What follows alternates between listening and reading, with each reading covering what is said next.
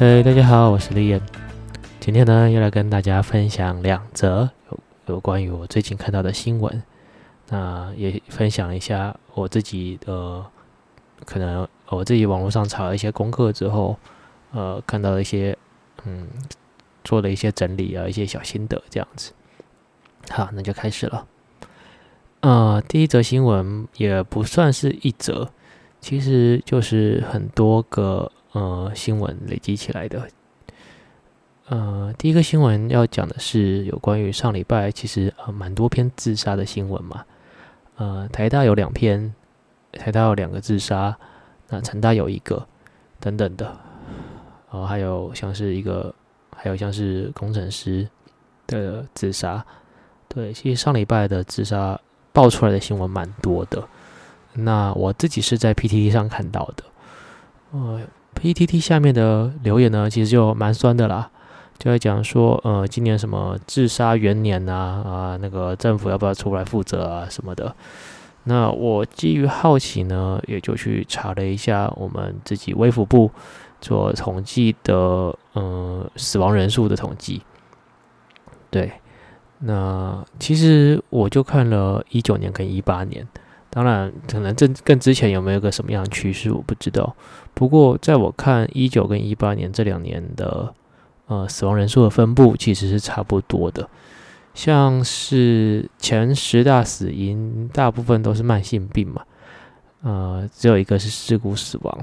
那自杀都是排在第十一名啊，而且这人数很巧哦，人数都在三千八百人左右。对，也就是说。平均每天要有十点五个人死亡，哇！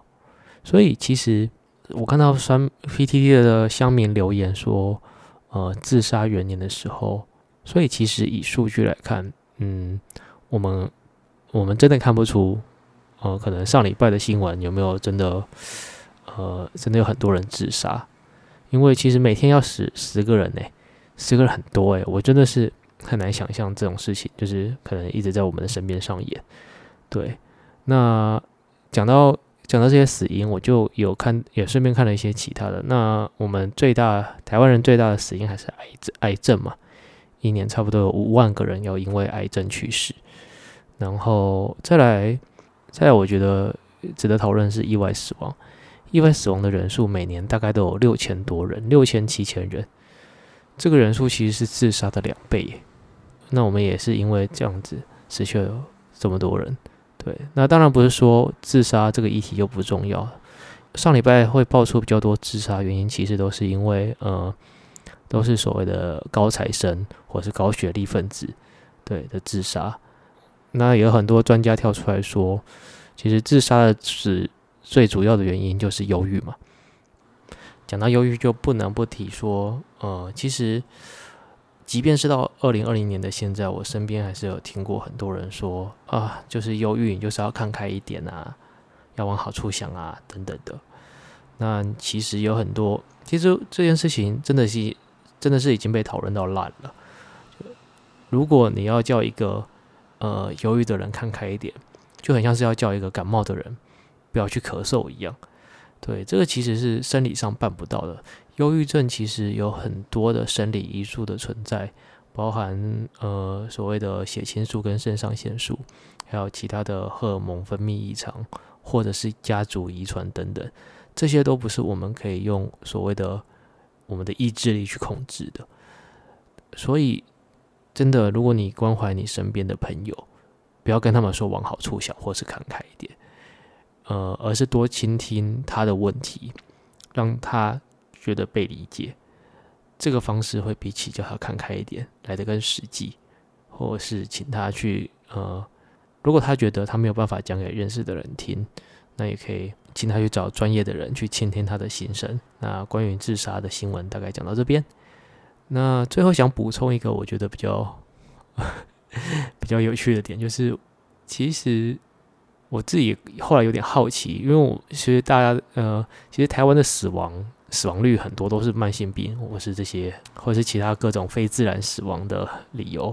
我就看了一下台湾自然自然死亡的人数大概有多少，台湾呢，呃，台湾呢，大概每年会有十七十七万人死亡，但是但是自然死亡人数呢，只有一千到两千，也就是说，大概只占了一趴到两趴的人是自然死亡的，剩下的九十八趴的人全部都是呃在很不不开心的状况下离开的。对，所以真的奉劝大家好好顾身体啊！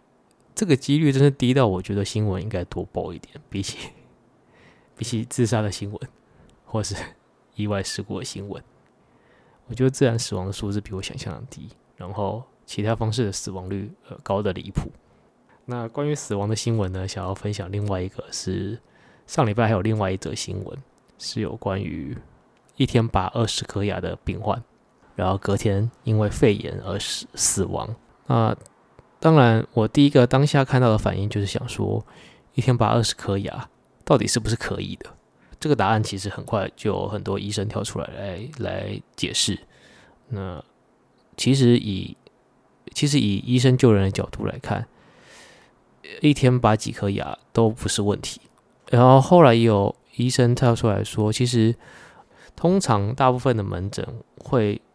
分边拔牙是为了让病人方便吃东西，那跟一次能够拔几颗牙是没有直接关系的。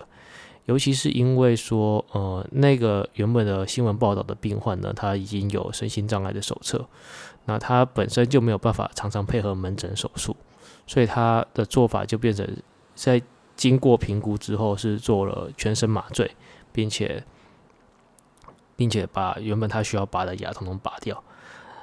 那当然，家属当然是不能接受这样子最后的结果，就是拔了二十颗，然后最后死亡，所以最后也进到了一个司法程序。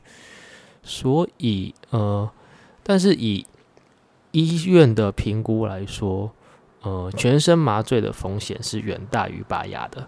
既既然这个病患需要做到全身麻醉来拔牙，一次拔起来是比较合理的做法。对，以医生方的角度来看是这样子。那结果当然不是一件好事，呃，那当然家属站在家属的立场，他们要质疑说，是不是呃拔牙拔了太多，然后导致了感染，感染之后变成了肺炎而死亡。那这个呃以目前的新闻来看，呃检那个法医需要去做他们的进一步的确认，那这个这个解剖的结果大概也要一个月的时间才有办法。才有办法，呃，这个报告才会出来。大概，所以之后我相信应该会有新闻可以报了。那今天看完两个的新闻，其实我都有一种 要让自己更健康的想法。对，就是医疗不是万能的，对，就是不要让自己处在一个呃这么这么糟糕的状况，然后再去求救。那当然，忧郁的部分比较难啦。忧郁的部分有时候你可能就是因为。发生了可嗯，发生了一些你自己不能控制的因素，可能可能是失去了家人，或是可能事业受到了重创等等的，导致你进入了一个比较忧郁的情绪。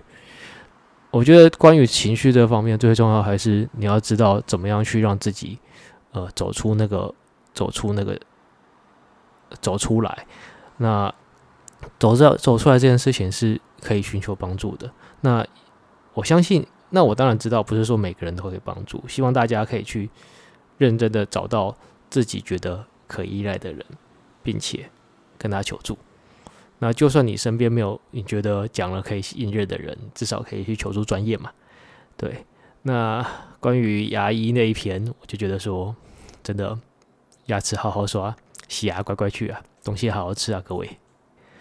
那那今天大家就录到这边啦。嗯，我是雷燕，下次见喽，拜拜。